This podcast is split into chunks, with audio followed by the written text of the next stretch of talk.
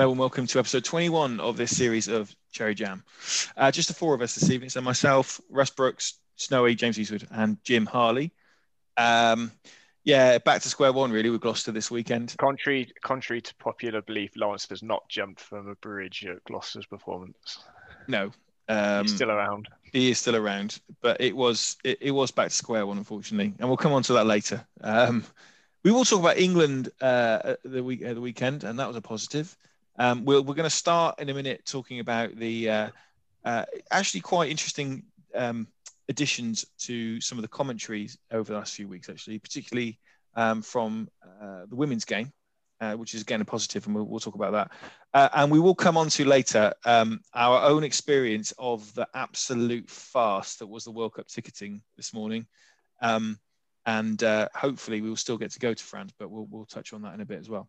Starting off then, Jim, um, you kind of wanted to raise something initially, which was the um, additional, well, some of the new voices that we're starting to hear on women on the rugby commentary, particularly from women, um, yeah. and, and actually how good they are and how, how it's important to get these voices out there and um, generally. Um, so, you know, it, it's quite positive. Yeah, well, you know, I think last week we um, talked a little bit about the tweets in reaction to Sonja's interview of of Owen Farrell, um, and I think that's been pretty much um, shot down by the the rugby community. You know, they've been dead against the the way that she's been treated on social media, which is great, um, and I think we've seen a little bit more. Um, Maggie Alphonsi has been on, um, I think, the BBC doing 6 mm-hmm. Nations stuff. just not doing the commentary side, but just giving another another view, um, you know, during half time and post match analysis, that sort of thing. Um, and she's done that for pretty much since she retired from playing, I think. So she's had a few years at it, got a lot better at it.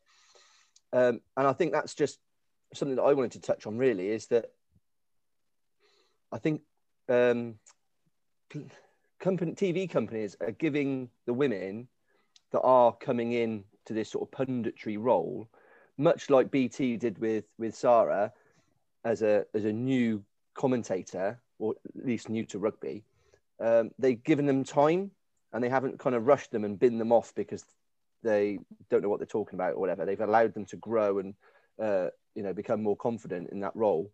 And I think I think it might be for the first time that um, that Natasha Hunt or Mo as she's known mm. um, did uh, the commentary because obviously with all the games being covered by BT at the moment in the Premiership, um, she she did the commentary um, in in Aki's uh, absence um, at the weekend, and I thought she was really really good. And I know she's done some commentary of the ladies' games when she hasn't been playing, and she did a little bit on I think it was TV. She did a little bit of a sort of TV interview with with Emily Scarratt talking about how what it's like being a woman in rugby, which I thought was quite a funny interview, although it was quite upsetting some of the questions they have to deal with, it appears. But yeah, I, I just thought it was um, really positive from BT, B, BBC, um, you know, getting these women involved because if we want to have better commentary, then I think having more people doing it and having more people exposed to it, especially when we've got so many games on the box, is great. It's quite good when you as well that you've got someone who's playing the game now. Yeah. Um, so any of those latest referee interpretations and things like that, that they're all the referees at the beginning of the season or whenever there's a big change inform all the clubs, don't they? And that that filters down to the players. So they're always at the cutting edge of that. And, you, um, and it's something BT have been good with generally. I think is that they've kept they've kept it modern. Whereas probably what happened with Sky, Sky commentary of Miles Harrison, Stuart Barnes, was good for a Morris. period. and you look at the BBC as well, but they soon yeah. just become out of touch. The game moves on so quickly; they soon become out of touch. And I mean, the BBC is just absolutely shocking now because they've got such old-fashioned views of how rugby union has played. Sky Sky has gone that way a bit as well, but BT at least are keeping right on the, the edge of the modern game. Well, you can hear it in their terminology. You can hear it in the terminology and the way they phrase it and what they talk about the passages of play. And I think, you know, I think what BT have benefited from is their main commentator commentary team going off to talk about the Six Nations. So they've got a gap to fill. So that in itself has created an opportunity. And I think you're both right. It's great that they've picked um, not just women but current players to come in and fill that gap. And um, like Danielle Waterman, Nolly was really good. I thought on the was it the Italy game? I think the Italy Wales game. She was the co-commentator, yep. and I thought she was quite good there as well. Again, for that reason, they've played they've played recently, and that wider point that you made, Snowy. I mean, BBC is bad, but it's why people like Paul O'Connell, who I think is quite good, and um, Warburton, they're both quite good, but they stand out a mile compared to some of the dated dross against well, them. And like Clive Woodward and oh, Martin Johnson. I mean, yes, they're England rugby legends, but are they who we want to be speaking about the game? I don't know. It, it does have its, worst. I think Woodward Woodward at least has his comedy moments. Like I said, when they put him on with Wilkinson, it's brilliant because Wilkinson looks at him like a disappointed dad, doesn't he? When like you know, it's like, oh my god, Clive, I'm just going to tolerate you because you helped me win a World Cup. But Jesus Christ, shut up! You can just it kind of that look. I mean, funny, Clive Woodward. I've read his book and stuff as well. It, it it makes you think he was just in the right place at the right time, wasn't he?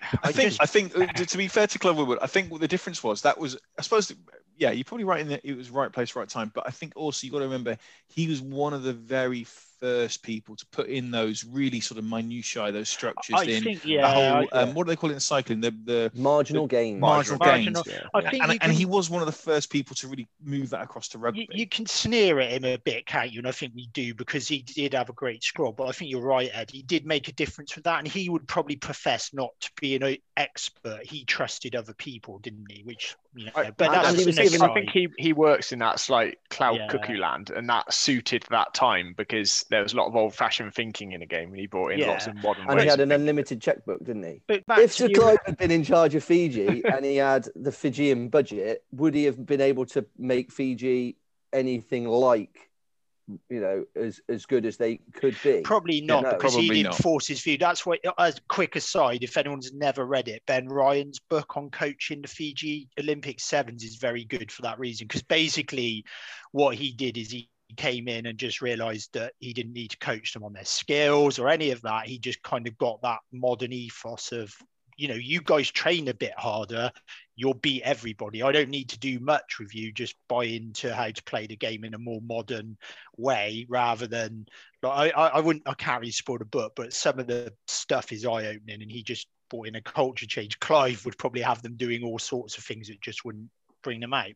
I would like to think, and I think this is kind of part of what the RFU are probably trying to champion as well, is having all these current England players um, on the on the telly or uh, on the radio. They are promoting the game. Well, it's, it's to, good to young to, to girls and young women to get them playing the game and continuing to play the game. I think yeah. that, that is the, the key. It, it's, it's great exposure, and it's the annoying thing, like a wider point of what's annoying is like this weekend, all the Premiership games, and I know it's because of the way that Premier Rugby took had to do the agreement.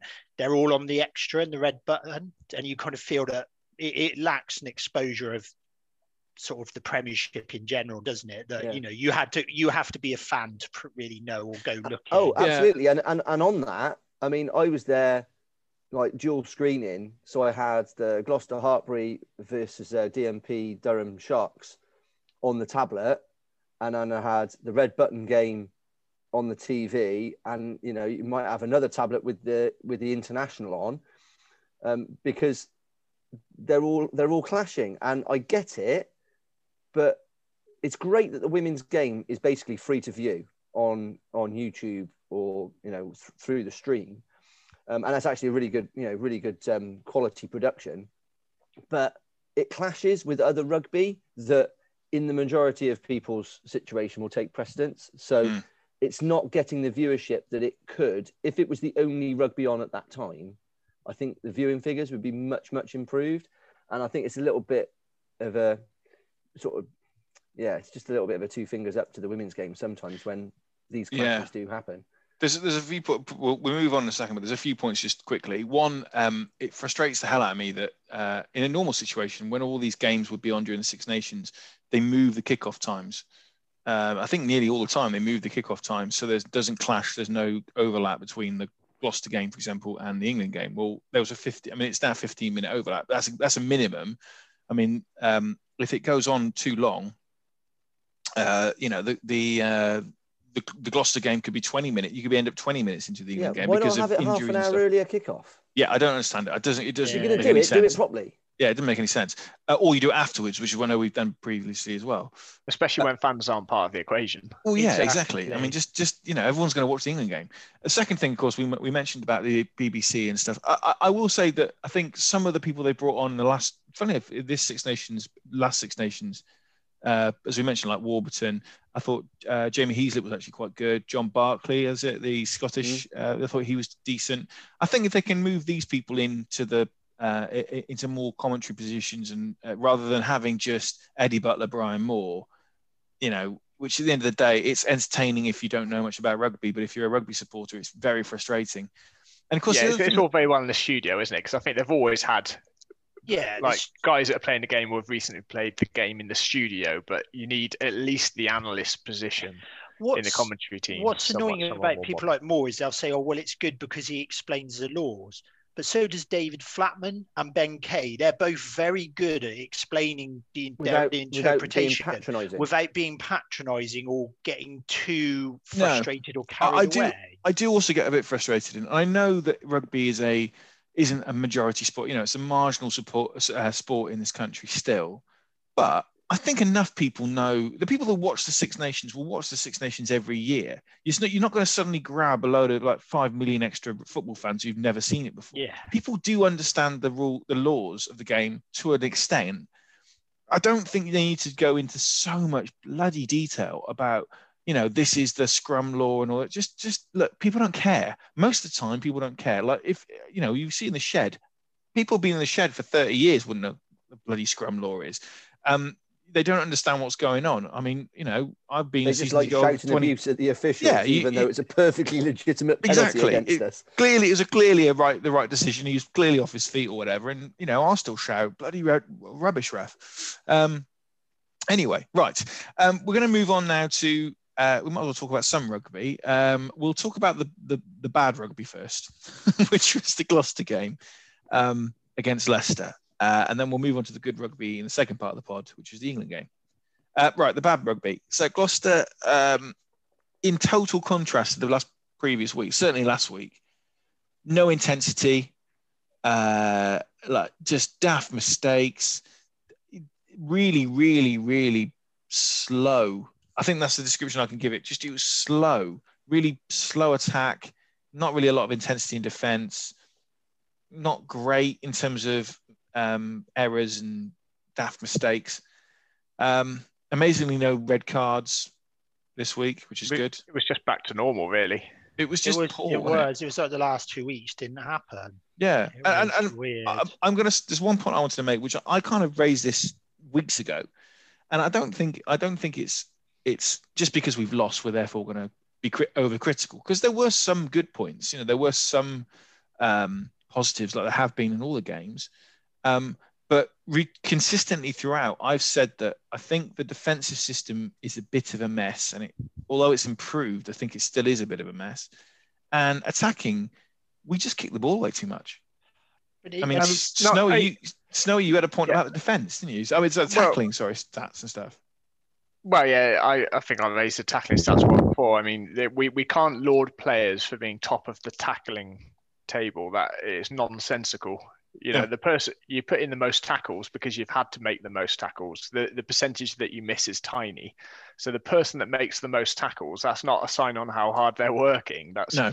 their insight into yeah, how much ball that team is giving the Oh, opposition. Well, yeah, But my- my- Lon- London Irish. Um, they got the best ever. Well, the highest ever. What was it? Um, their uh, was it their blind side got the most tackles ever in a game at the weekend. Yeah, Worcester had 72% possession. exactly. Well, I mean, it's like that's, you go. that's what happens. funny I mean, that. to be fair, Irish still managed to win, and that's down to Worcester being Worcester being crap, Gloucester. yeah. It- But- it's it's small turnover. You want something like turnovers are more impressive, aren't they? How many times did you turn the ball over? How many turnovers did you win, or something like that? If you want a good defensive stat, it's um it's not it's not the kicking the ball away so much for me although that is part of it it's more the fact that we fall back to that option because we literally don't have anything else that we can do. No. So what, what we do in attack is we we have to create something, probably through a bit of luck or bad defense off first phase, or the entire attacking line stands flat and stationary. Mm. The the scrum half has one option, and the fly half has one option off him. There's uh, it was the, the, one thing I do like about these internationals is you watch a Gloucester game and then you go straight into an international, and it's like you're watching two different sports. But it, but it makes it more frustrating. Probably are. I mean, it goes back to so I made that point a few weeks ago that if we don't score worldy, we aren't going to score because we can't build sustained pressure. And we were all moaning about it. And I think the one that was quite interesting was that kind of discussion Ed was and me had where Ed built on it. Like I was really impressed how flat Barton was. But then what's really frustrating is where Ed built on it and was quite right, is he'll wang it back like 15 meters to Twelvetrees, who's then got, and this isn't a criticism of Twelvetrees before anyone gets worked I'll, I'll criticize Twelvetrees but but the problem is, you know, it's, before, it's, it's, like Ed said, the pass is before that because he's then got no options. And when you if you freeze those pitches, there's no one offering Barton a pop ball or a crash ball on that flat line. Or an There's inside no ball running or anything. Or an it's making it very, very easy for the defence. And, Billy, and Billy Twelvetrees is right. For as hard as he works, he is the easiest attacker to defend against in the entire Premiership. Um, and you see it most when he's at 10, but it's not much better when he's at 12 because he does one of two things. He either stands flat and crashes it and never offloads, or he stands deep and then wings it into someone behind. And that that's that's his two things. That's it. It's, it's when, the when top you, um, two inches, isn't it? Sorry, Snow. On. Sorry, yeah. When you compare and contrast it with the international game, if if you see, especially England were are are excellent at it, but we're particularly good at it this weekend. Is, is if the ball was slow, straight away you can see right they've got three options for how they're going to generate fast ball. And if they don't generate fast ball, they'll have another go on the second go. And if they generate fast ball, then they know suddenly it's like bam, straight into gear. How can we? The defense are working backwards. Go bam, bam, bam. How are we going to make meters? And uh, it was, complete, it was well, just it was. And then the other example. Sport sorry, Jim, just while Snow's on that point in time, the other one that was brilliant for that was the one France try. We, and Mo picked up on this in our game was there were a few times where there were really quick hands and it looked impressive, except not one person took a couple of steps and drew their man. So straight away we just shifted laterally. France scored a try that was absolutely looked like a great try, but you broke it down. It was really simple. Everyone ran straight, fixed their man, and then when they were fixed, they passed and they worked an overlap. We were just working side to side and taking all the space away, and no one was putting any impetus on just fixing a man or giving, or like Ed said, there was then no one going, here's an inside option to crash forward. We just took all the space away. We were basically defending their wings for them. That, that's my way with uh, King, the Georgian, when, yeah. when that he's the ideal player to have like smash it up the middle and generate that fastball. But I, I I've got a feeling he's just going to be a null threat in the same way that Atkinson is for us. Where Atkinson, his biggest strength is that he gets over the game line, he frees his arms, and he's he's got the ball available for an offload. And got I can't think of offload. a single time where we've had players on his shoulder offering an option. And, well, and then equally, I'm, looking at the, when I'm you're forward, at the stats here. Sorry, Jim. No, I'm just I'm looking at the stats here from the from the game, and so tackles Gloucester one six eight, Leicester one three five, and the possession was only forty seven percent, fifty three percent. So, you know that's that they're not uh, Leicester didn't have that much more ball for us to be making that many more tackles. Clearly, they're doing a bit more with it. But the the massive stat for me is the missed tackles. Mm. We missed 18 and they missed 27. So they, they they have missed like one fifth of their tackles and we've missed like one tenth. You know, that is that is massive. But then the clean breaks, we have eight and they have nine.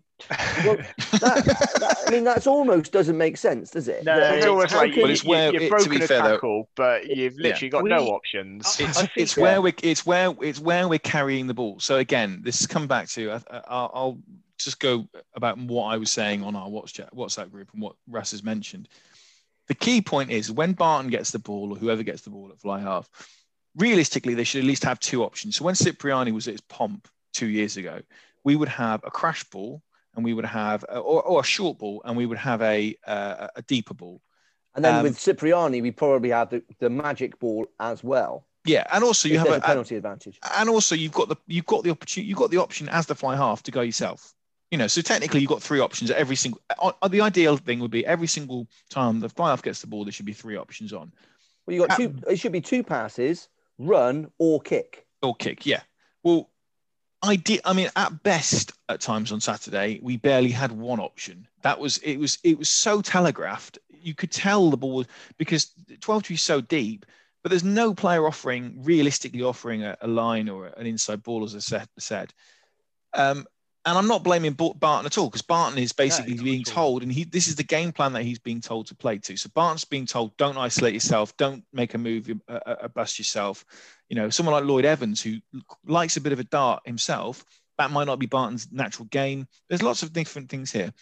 The other bit that um, I, I like say is that again, I, I, you can't really criticize individual players because I don't think anyone, you know, I, I do think it comes down to where the, the, coaching and the style of play we're trying to develop. Um, uh, Skivington had an interview with um, uh, Shedweb last week, and one of the things I found interesting, he was talking about uh, where we're playing, the amount of ball we're kicking away, and it was all about the fact that when he when we when he came into the club, one of the weaknesses that he spotted was the fact we were trying to run it from everywhere. And I think we all agree that that was equally it was stupid. You know, when you when you're on your own 22, you, it isn't particularly clever to start throwing it uh, yeah. four or look, five passes out wide. Look at what's there. If it's on, exactly. it's on. If it's not, hoof it. It's not yeah. exactly.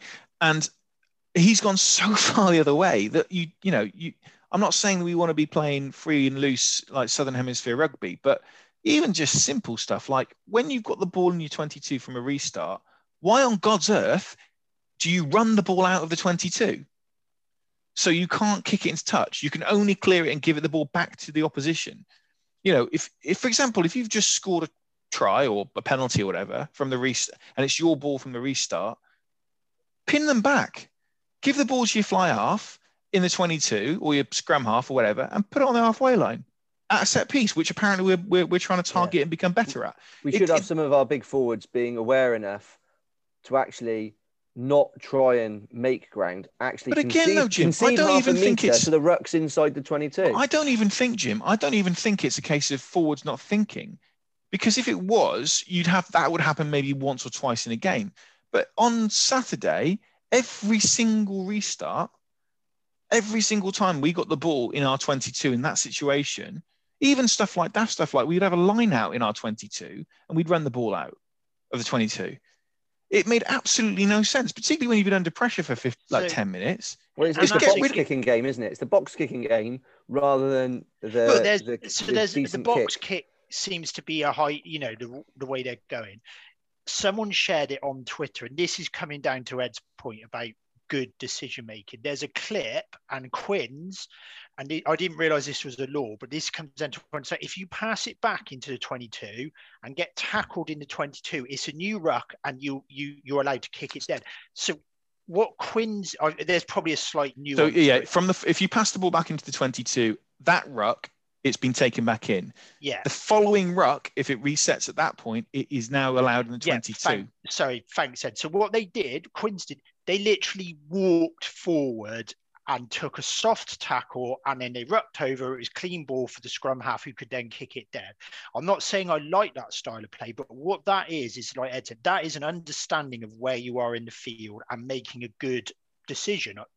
I'd rather you do that and kick it dead than run the risk of well, putting you think Slater? I think Slater nicked four balls. I think yeah. he nicked four or five on Saturday. You know, I, I, when Slater and Alemanno in the team, our lineup's one of the best in the league at, at nicking other people's ball. So surely you want to put pressure on a line out that if you if you feel you've got a strength there, you're going to use that rather than kicking the ball to their bloody fullback and winger, who then got the entire field to look at and go, "Oh, I'll run back now." And the, and the other thing, Ed, is is kicking is a good weapon if you use it right. We all talk about the chase. You have got Carreras, who is brilliant at being really disruptive if you give him a good kick and chase. And Morris nicked a good one as well, didn't mm. he? I think of a restart. So use that. If you're going to kick, you kick in a way that suits what you've got. But that's not what we feel like we're doing, is it? It's just.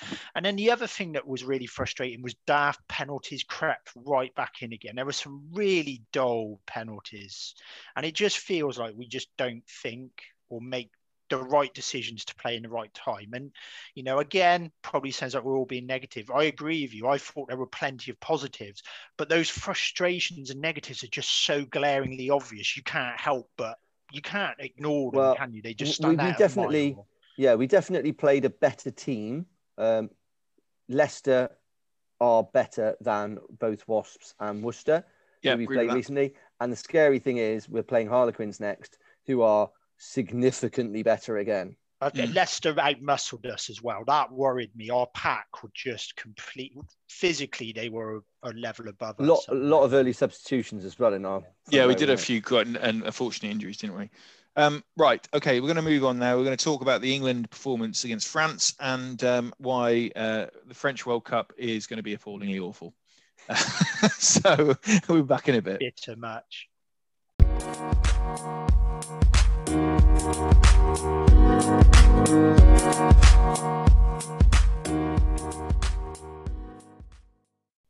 Right, we're going to talk about the England France game now, and um, I think it was a bit of a surprise for everybody. I don't, I don't think we all really expected that performance. Um, England been very poor, really, really, probably since towards the end of last year, um, being quite negative and quite pedestrian. And that was a really exciting game of rugby. It was a really dynamic performance, um, playing rugby in the right areas, and and actually looking really dangerous. Um, uh, maybe to being a bit do, doing a bit of a disservice to them because I thought at times against Wales they did the same, but we just kept making stupid bloody mistakes. Um, I, I, don't think we've been that far off actually. I, I think they've been a bit hard done by by the by the press and a lot of the more more casual. I don't know. Scotland was awful. The Scotland game right. was dreadful, mate. Yeah, Scotland, yeah. we we had a man sent off in that game as well. Remember? No, we um, did. Snow. I, tr- I think I, I think England have not adjusted well to games changing in, in certain ways. So they've they've struggled with sort of plan Bs and plan Cs.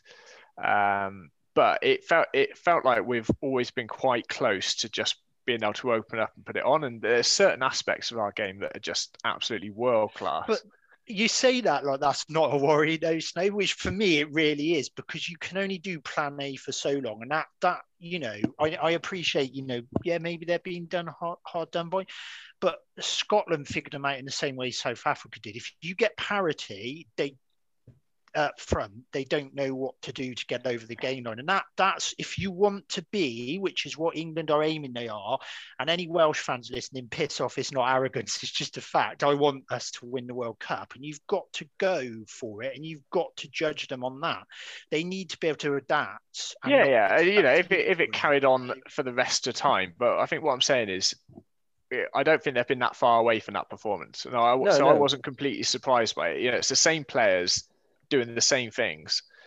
They they've just it's it's the Saracens players that have now got match sharp. I think. Yeah. I think it's those well, players think... that were, but they were they weren't match fit, they weren't match sharp, and they've had a couple of quality international games, and now they're back where they probably would have been had they, yeah. you know, been I playing Premiership previously what you saw in that game as well is where Eddie Eddie Jones is very good with his his man management. Sometimes, you know, he's very provocative and he'll put it on him. But I thought what was noticeable to me was Daly probably quite rightly got put on the bench, but when he came on, he certainly looked a lot sharper than I've seen him for a while. I thought he was, and Malins played very well beforehand as well. But I thought, you know, that's that's making a change that that worked well and it paid off. And Eddie's probably done that and he's probably had a word with someone like Daly and said, you know, you're there or thereabouts still. I just need to see more from you. And to be fair well, to yeah. Daly, he came on and delivered. What, what, what you need Watson, players... I think, you know, play, players that have come into form, like Watson just looks probably the uh, best uh, he's, he's been looked. class or you know I, I do get what you're saying and i don't think we have been that bad frustration of not being able to adapt to side well i yeah, don't know if Watson's you watched been it. a step up all season hasn't he he's really his finishing is top class at the moment.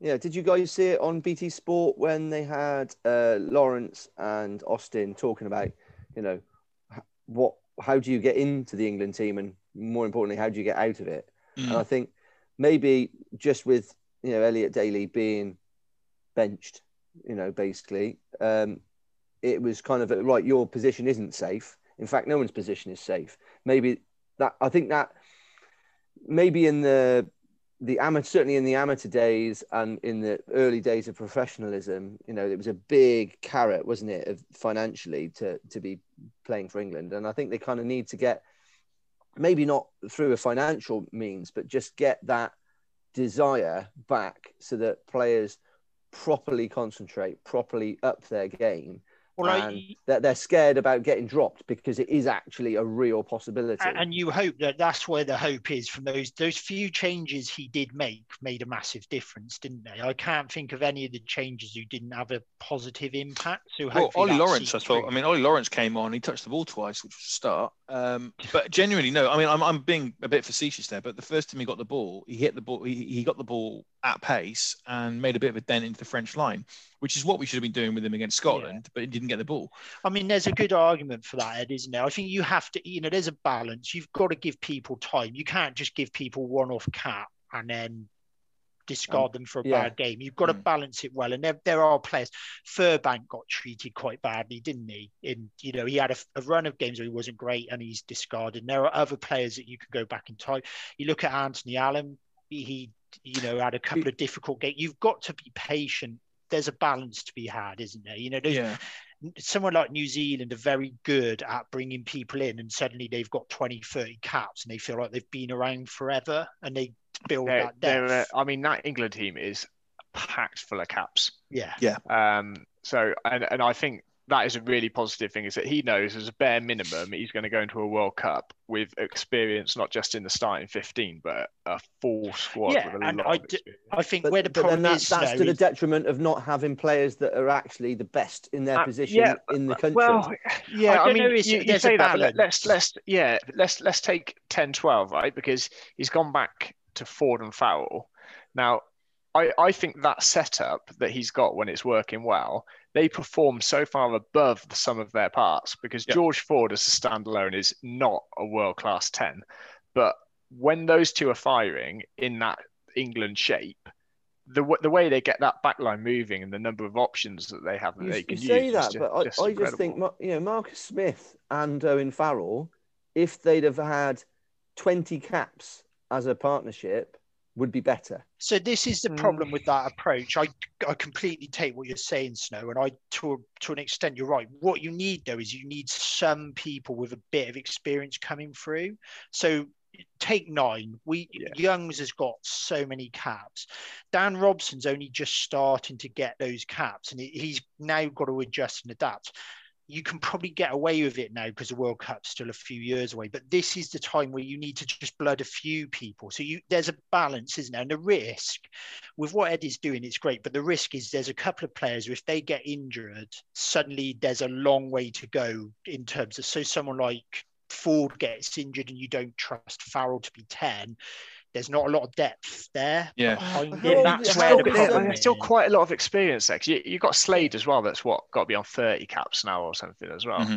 Yeah. Um, I, would say the only positions where there is really that risk is fullback, and he's finally blooded someone there now. Malins is a, um, a very Malins, good who, who looked looked very good. Um, I'd say nine to be fair, be? though. Not, How old nine. is Ben I think, going to be come the World Cup? I was going to say, I think, yeah. I think the, I think the biggest problem England have got really, if you look across the squad, is probably nine. Yeah.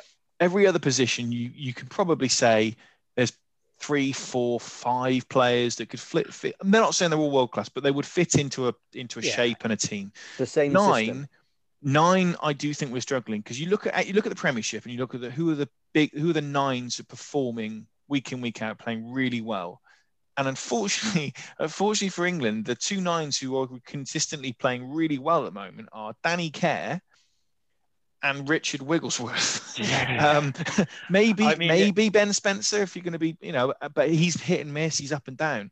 Um, I suppose Harry Randall would have been recalled to the squad, is he? Let's no. be honest. And Harry Randall, Harry Randall would have been there or thereabouts without the injury. I think, um, yeah, those three all aged together at the same time. That's no, the trouble, it, it's, it's, it's, one of those. It, it, it's a difficult situation. If they would be, if we were winning, no one would question it, would they? You'd be fighting with it, and that's that's part of the problem. And that's my issue, like you said, Snowy, with the press. It's kind of like they're not but for and let's not forget that's not a very that's a very good France side that they hung in there for for a long period of the game and got a very good result out of. The I thing the... with international rugby is that you're expected to be at your best every game because yeah, it's yeah. test match, test match, test match, and the difficult thing as a coach is you've got to take a bigger picture, which means not. I mean, you if you look at longer picture, bringing in a brand new ten that is a hugely risky move. Yeah, it's well, the French did. I mean, the French have tried it for ten years, and they've only just managed to get it sorted with Ntamack, and of course he's out injured. Um, I mean, that would have been an interesting. I think with Ntamack in the team on Saturday, that would have been an interesting test for England because he's a step above. I think pretty much every other ten in Europe at the moment.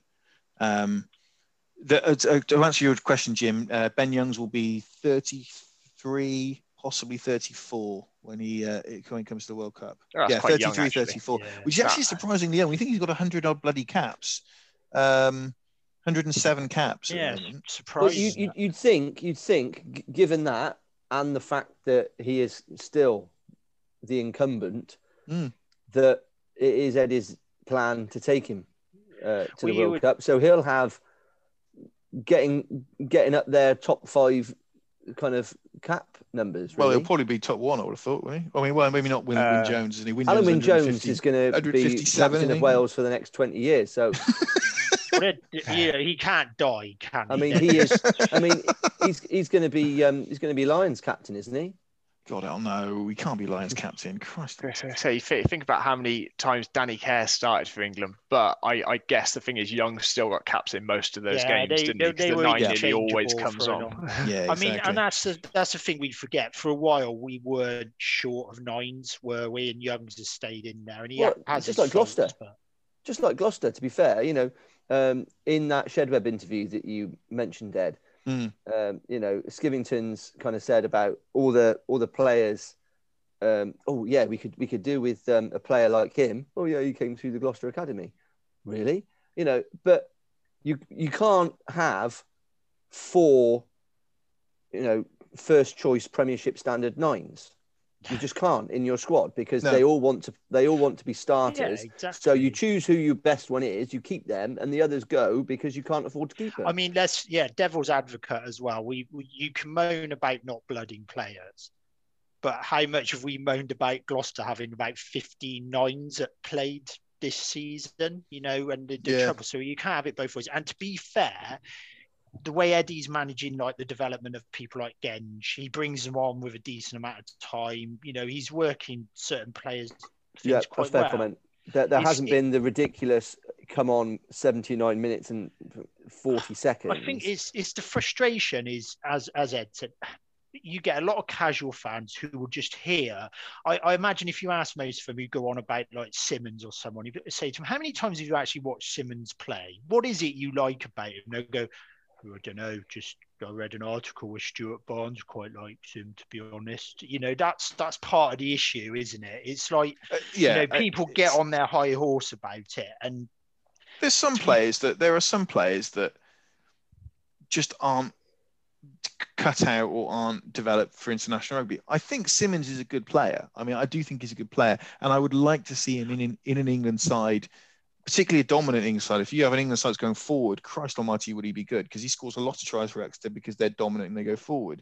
What I would worry about is where England get matched up, as you said earlier. So South Africa um, against uh, Wales to a point, uh, Scotland, where they get matched up in the in the forwards. I don't think Simmonds is the greatest when under pressure. Like, I mean, no player really is the best, but you know, but my point is, is there's some players that can kind of they just know how to re- to react and, yeah. and, and and develop. Um, just quick one. did was a try for Itoje? Because I think it was blatantly a try, but if you go on yeah. social media, it wasn't apparently, according to some Welsh. No, it's okay. you got to think the, a part of the ball has to have touched a blade of glass. Grass that's like ninety nine point nine percent certain. Yeah, I, I, mean, I thought it was a try, twenty percent, but you know. Yeah, I would, I would say try, um, and I don't think it was, it wasn't hundred percent, but like you say, Snowy, ninety nine point nine percent. Hmm. The tip of that ball was rotated and touched some grass yeah. given some of the bloody ones that have been given against us lately, I don't think anyone from Wales on social media has any right to to poke fun. Got, I mean, I don't know, what, I don't know what they're scared of. They've got it anyway. Yeah. If, we, if yeah, they're scared of, they've got to beat France. They, they, beat France, they win the Grand Slam. What's the problem? Yeah. You know? Well, yeah. I think they're probably a bit worried because we've poked the bear a bit this week, haven't we? We've pissed France off, and mm. they're probably a bit worried that France won't have someone sent off. or they're Italy because Italy were. I mean, let's be right. We need to touch on this because Italy. We said routinely that it's not right if you know we've got to give Italy a chance and all the rest of it. I mean, even by Italy standards, that was atrocious. On the first half, particularly, it was it was like a training run. Um, I, there has to be some. They're, they're blooding their youngsters. Oh yeah, but, but Christ, youngsters are crap, then, aren't they? I mean, the, let's be honest. The trouble is, is what do you do with them, Ed? Because I do get what you're saying. They're not, you know, they're that sounded really bad. What do you do with them? Like put them in the no, but no, you, are right. You're right. No, because they go? are not. They are not the standard of the of the other five but, nations. But they won't. But they're nowhere near the standard of Georgia, who no. are the best of the rest. So yeah, and, Italy, and Italy will beat totally Italy will beat Italy will beat Georgia by the same nine times out of ten, probably. And this is the same amount wider, that Wales are beating. And the Italy. wider problem is you could probably remove them if they get games and are developed. But let's face it, who would play them? You know, summer tours and so on. No one's going to. New Zealand aren't going to go to Italy. No, it's the same Italy problem. Italy are the same standard as your Canada, your USA. Yeah. And well, maybe, they're better like than that. And, they're better than that. Are they? I don't know. I would say I would say it's Italy. Italy are in the same sort of band as like Japan, uh, yeah, Japan, Georgia, Argentina. In that, if Argentina, Argentina, have a shocker, yeah, no, if Argentina, Argentina, if Argentina have a shocker, they'll get thumped 40 points. But you could sometimes see Argentina might edge out a team. So Ed's, I wouldn't, you know, Argentina it, have beaten all the Tri Nations. Ed's comment Once. aside, I get what he's saying. How many teams go to Japan for a free test series or a series of internationals? There aren't many. And Wales Italy, did. They lost two of them. Well, yeah, yeah, yeah. all, all right, remember. But at the moment, you know, do team mm. they had a one fixture in against us in the autumn internationals, but it doesn't happen enough, does it? And it's the same with Italy. That's it's all about those games. And and, and as you said, Jim, if you put them down into the whatever the lowest Six Nations is, they won't learn from it. All they do is pace the other teams, and then you get some knob go, wow, that just proves that none of them are ready, and it, it keeps them down there. And Georgia have won. Is it Georgia have won 16 games in a row? Yeah, in that, and, in that European Cup thing they're playing. And there's an argument. So there's an argument that Georgia might be able to be above them as well. It, it's a mess, isn't it? And it comes back to a lot. We'll see it next World Cup. A team will come from nowhere, win a couple of games. We all love them. We'll say, let's make sure we develop it and nothing will happen. Well, what a lovely segue uh, onto the World Cup. Uh, now, for those who may have been reading our Twitter feed today, uh, we're recording this on the Monday, the 15th. Uh, myself, Snowy, Jim, and Lawrence are trying trying to uh, obtain some of these uh, World Cup tickets early, getting them in advance so we can get a book in and get, get ourselves sorted for two year, two and a half years time. Um, to put it mildly, the system, the ticketing system that we had to endure, and endure is the word, was an absolute shit show. Uh, I mean, it really was poor. And a snowy, we were talking this before. Is, this is considering that we had to pre-register uh, was it 48 hours previous? Yeah, so we had to, you, just like we had to. And what we was the point of that? On the day. Pre-registration yeah. didn't uh, didn't do anything. So you, didn't, even, you, you to, didn't even have to log in, did you? No. Oh, no. So so in its we won't go into the detail of it because it is quite boring from that point of view. But in its shortest form, you had to pre-register. And for the first 24, first 48 hours of this ticket sale, you can only use a MasterCard. Well, I mean, I don't have one, but Lawrence, Jim, and Snowy do. Uh, I think my wife's got a Mastercard if I absolutely had to desperately get one. Ooh, so not worth act- the risk. Not worth, not the, worth risk. risk. No. Anyway, um, des- so basically, that's kind of not really limiting it. Um, anyone can sign up for this uh, pre-sale um, beforehand. Apparently, they had 400,000 uh, people who signed up before.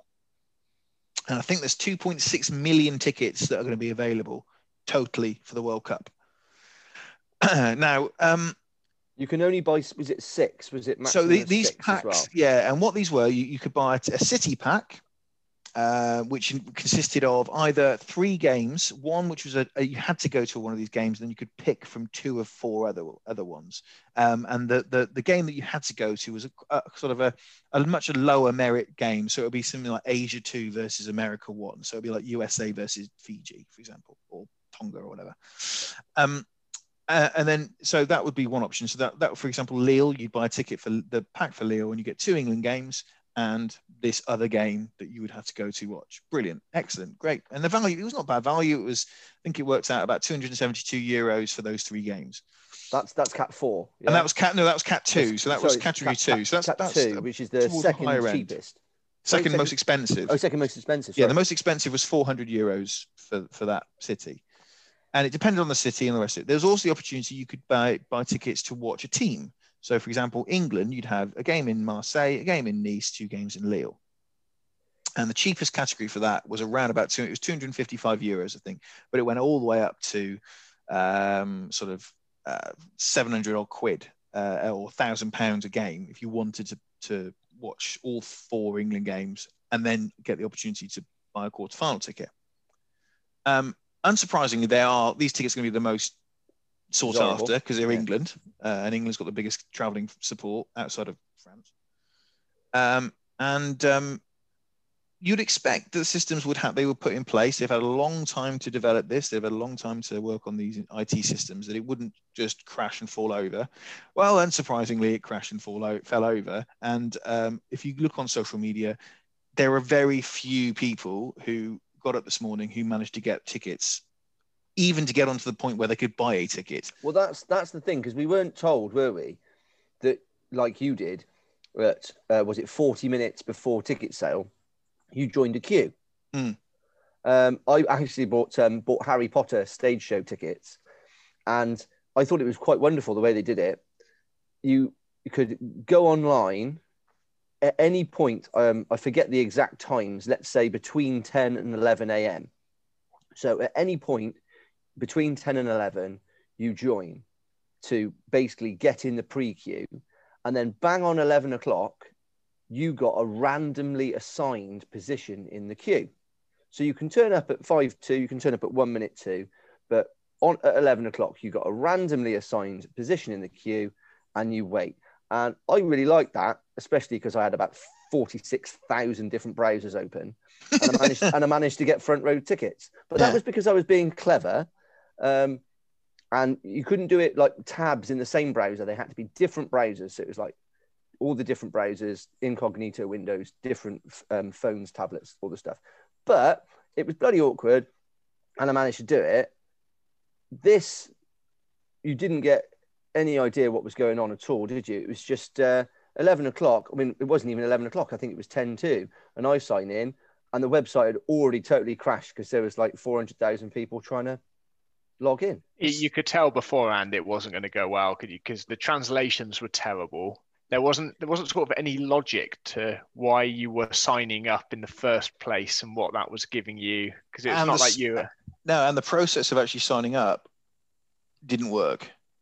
Yeah, like you, I wasn't. I wasn't um, sure if I had signed up after no, I exactly. signed up. So go on, Snow. Uh, weird, weird tangent, but the, so at the minute there's a big shortage of graphics cards, right? Long story, but it's very hard to buy a graphics yeah. card for your yeah, PC.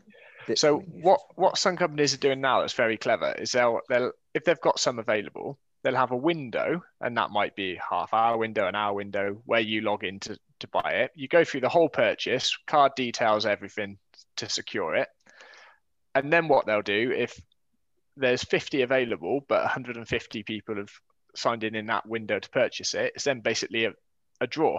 A ballot, yeah. It's a ballot. So so there's no there's no like incentive for having some clever high tech system that's constantly refreshing on the microsecond to try and cheat your way in, which is what all the touts are doing. That they, the, the reason these servers go down aren't because people are all logging in at once and they haven't scaled them big it's enough. It's because scalpers are using big computer networks to just constantly try yeah. and like brute force their way in to buy the tickets. It's it's why the World Cup, uh, the Olympics worked, wasn't it? Because you you had a hierarchy of preference as well, so it gave you a chat. You had to be you know, I remember when I, I didn't get any instantly, but I remember being like, right, I'm going to pick something ridiculous like the 100 meters final just just on fucking off chance I might get very lucky.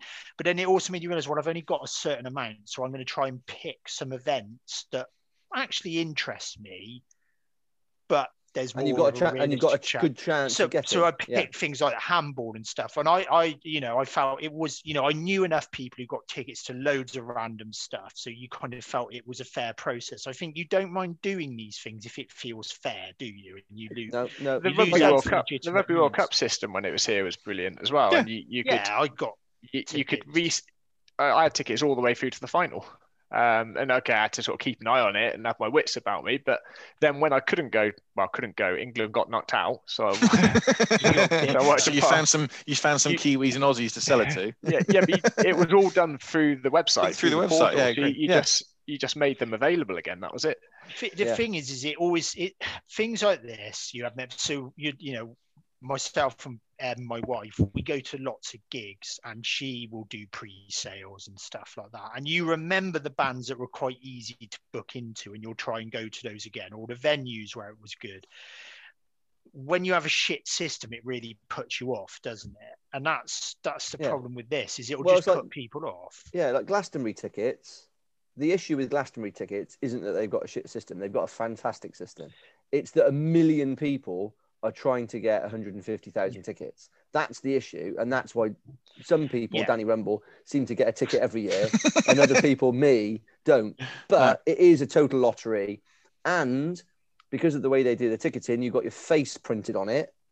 You cannot exchange it, and I think yeah. this is what we've talked about. Is for some stupid reason, the British government seem to just not want to make resale above face value illegal. And well, this, that you would just solve so many problems. They did it for the Olympics and, and the World and the Rugby so, World Cup and the Rugby World Cup. It just went so smooth. It was so easy. The World mm. Cup experience was, you know, here no complaints about it. Really smooth busy uh, venue because I remember we were running late to get to the game because it was I went to Australia, Fiji, and Cardiff. So of course, getting into fucking Cardiff on a match day at the best of times is a nightmare. It was also the day we completed sale on a house when we tried to. So we were a bit of a rush, and it was one of those ones you got there and you're thinking this is going to be a fiasco. We'll be lucky.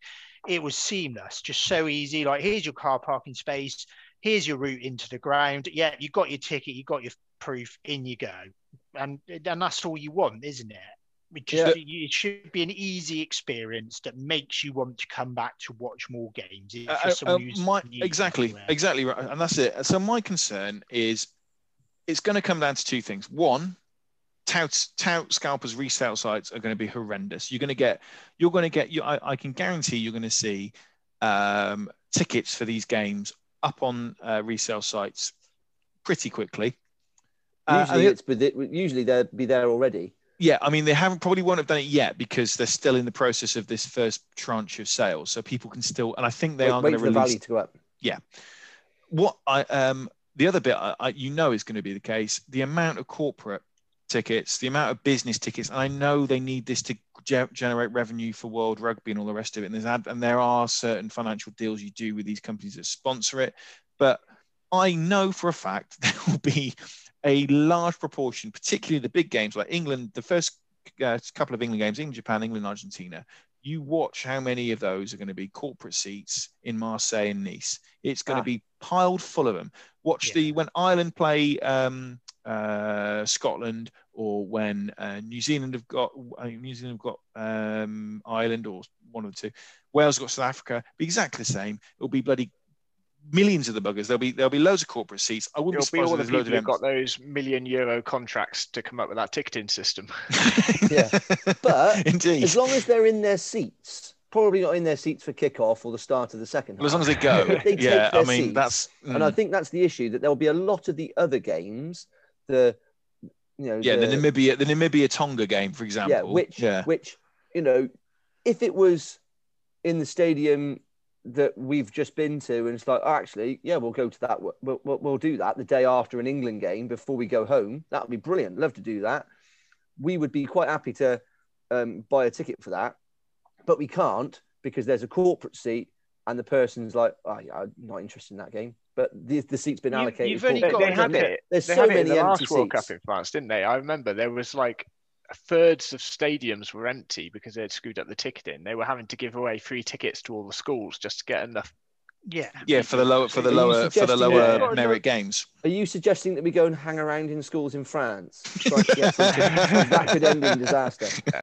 People just want to watch rugby, don't they? And you look at the last World Cup here at Kingsholm and the support some of the alleged lesser teams got where people will get behind those teams. It's great exposure, isn't it? So you want to put a system in because lots of people like us are just fans of rugby and want to be part of World Cup. So it's like, oh well, I know realistically I cannot afford to go and see. So it's in fact say France but these games are taking place in my local area. I'll get to see some rugby. I might discover something new or some players I like. It's, it's just a good way to expose it and get people in the stadium, isn't it? So as soon as you give people a difficult system, they're not going to bother making the effort, are they? So exactly, you, you know, it's just why why make it more difficult than it needs to be? On the other note, I didn't bother going through this. So seeing you three miserable is quite funny in itself. it's like you're in a self-help group at the moment. Well, hopefully the, the next release on I think is on Thursday.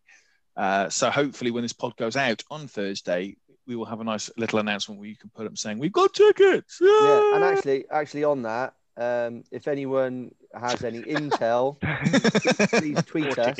I thought you were about to ask or tickets. Just yeah, if anyone wants to pay, yeah, tickets. Because obviously Just... this is the most insightful, you know, Cherry Jam on tour. We we bitched and moaned about the system. Will you pay for us to go and watch a game? I'm, not, suggest, I'm not, suggesting that people pay. If I any touts would like to sponsor, I'm talking about yeah. sponsorship. Yeah. Uh, Smith's Beer Club have just had the two by two brewing Snake Eyes Pale. It's really nice. So cheers for that, Ben. Uh, good. I'm, I'm glad we gave that plug for absolutely no uh, yeah. return at all. There, this Jim. is a problem. We give it away for free. Why is anyone going to pay us? Yeah. Um, again, uh, one final thing actually before we go. To, I just want to say thank you very much for all our new um, followers on Twitter. Uh, we had about 30 people, 40 people, sort of randomly follow us, and I think like at least 38 of them are real. Um, uh, one or two I know aren't, uh, just because they seem to be very, very happy to do lots of TikTok videos. Um, anyway, um, if you are a follower of us on Twitter, try and find out who that might be. Um, anyway, the um, but yeah, thank you very much for for, for following us and uh, listening to us. And um, I think next week uh, we, obviously going to have the Quins game. Uh, we're going to talk about the uh, the final round of Six Nations. But um, what I'll do in the week is I will tweet out on our uh, Jam underscore Rugby Twitter handle uh, for some ideas of stuff you would like us to talk about again. Uh, it's always nice to to get some uh, audience feedback and give us some things to talk about, even if it's just daft and silly. We've done biscuits, maybe do something like cake. I don't know. Uh, possibly uh, your favourite moments in rugby, sort of random things that you'd like us to talk about uh, related to Gloucester rugby, um, and we'll go from there. Um, anything else quickly? We've got about a minute left, guys. You wanted to touch on? no, I'm just keeping all my fingers and toes crossed for for Thursday in the in the resale. Really. Mm. Yeah. Uh, think, the good news is we, I think we could be quite upset if we don't get tickets because we kind of set our heart on it. But I think this is part of the problem and probably why World Rugby have released the tickets when they have, is that lock with lockdown, everyone is desperate. They're talking about pub gardens being booked out solid for the next three months because people have got money in the bank uh, well, some, some people, people, have, got money in, have got money in the bank, yeah. yeah. Uh, and, and they are desperate to get back to normality. So um, a bit like we did last year, booking tickets for um, you know the Japan British Lions game. We were kind of like, oh, something to look forward to. I think it's very much along the same lines. It's it's very much dependent on people being very sensible, not doing anything stupid, not meeting people they shouldn't meet until they're allowed to meet those people. So we all can go and watch the British and Irish Lions play Japan. And that's Thanks. why we're all fucked. on that note, thanks guys. Cheers. Cheers.